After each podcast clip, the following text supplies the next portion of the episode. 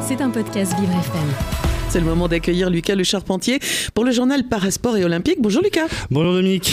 Alors tout d'abord, vous revenez sur l'évolution de la place des femmes aux Jeux Olympiques, passé d'exclus d'exclus, c'est plus joli comme ça, à athlète à part entière. Tout à fait, Dominique. Et bien évidemment, quand on parle des Jeux, le voyage commence dans l'Antiquité. En moins, en moins 776 avant Jésus-Christ, à Olympie ont lieu les premiers Jeux olympiques. Et tous les Grecs peuvent participer aux Jeux, sauf les femmes.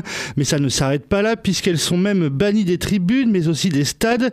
Quelques années plus tard, elles pourront être spectatrices, mais seulement si elles ne sont pas mariées, car les athlètes en ce temps-là concours est Et si une femme transgressait cette règle, la punition était radicale. Elle était gelée du mont Tipaillon, non loin d'Olympie. Jetée, carrément.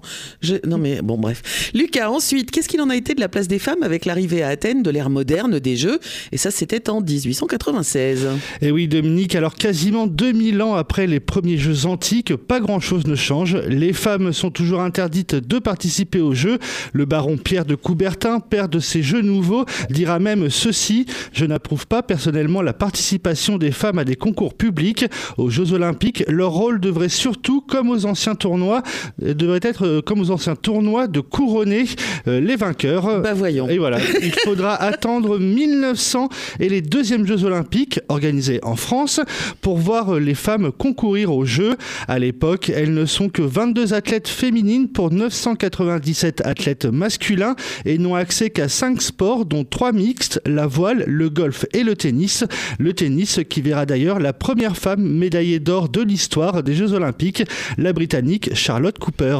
Et puis Lucas, les choses commencent quand même à évoluer en 1928, année à partir de laquelle le nombre de femmes au JO ne cessera d'augmenter, heureusement. Effectivement, Dominique, en 1928 à Amsterdam, les athlètes féminines intègrent officiellement la compétition et représentent moins de 10% des athlètes. 20 ans plus tard, à Londres, l'américaine Alice Kochman spécialiste du saut en hauteur, marquera aussi l'histoire des Jeux Olympiques en devenant la première femme noire à remporter une médaille d'or dans une époque où la ségrégation raciale règne dans le sud des États-Unis. Puis Dominique, en 1984, le marathon, épreuve phare des Jeux Olympiques, s'ouvre enfin aux femmes et en 2012, de nouveau à Londres, tous les sports deviennent mixtes avec l'arrivée de la boxe féminine, sport qui était le dernier réservé exclusivement aux hommes. Et enfin, Lucas, cette année, les Jeux de Paris devraient marquer l'histoire. En effet, Dominique, puisque pour la première fois de l'histoire des Jeux Olympiques, la parité homme-femme devrait être respectée, c'est-à-dire 50% d'athlètes de chaque sexe. C'est cependant à prendre au conditionnel, hein, car la même promesse avait déjà été faite en 2020 pour les Jeux de Tokyo. Le constat de la parité pourra en tout cas se faire à partir du 26 juillet, date de début de la compétition. Ah, enfin, les femmes prennent leur place. Pour finir, Lucas, vous nous parlez de deux expositions dédiées à des sports urbains. Effectivement, Dominique, jusqu'au mois de juin, le centre commercial Westfield Carré Sénard, situé à Lieusaint, en Seine-et-Marne, présente deux expositions gratuites autour du skateboard et du breakdance. De février à avril, la première exposition, appelée Skate propose des clichés du photographe Yassine Selam, qui met en avant la communauté des skateurs au Maroc à travers des portraits, des scènes de rue et des instants pris sur le vif.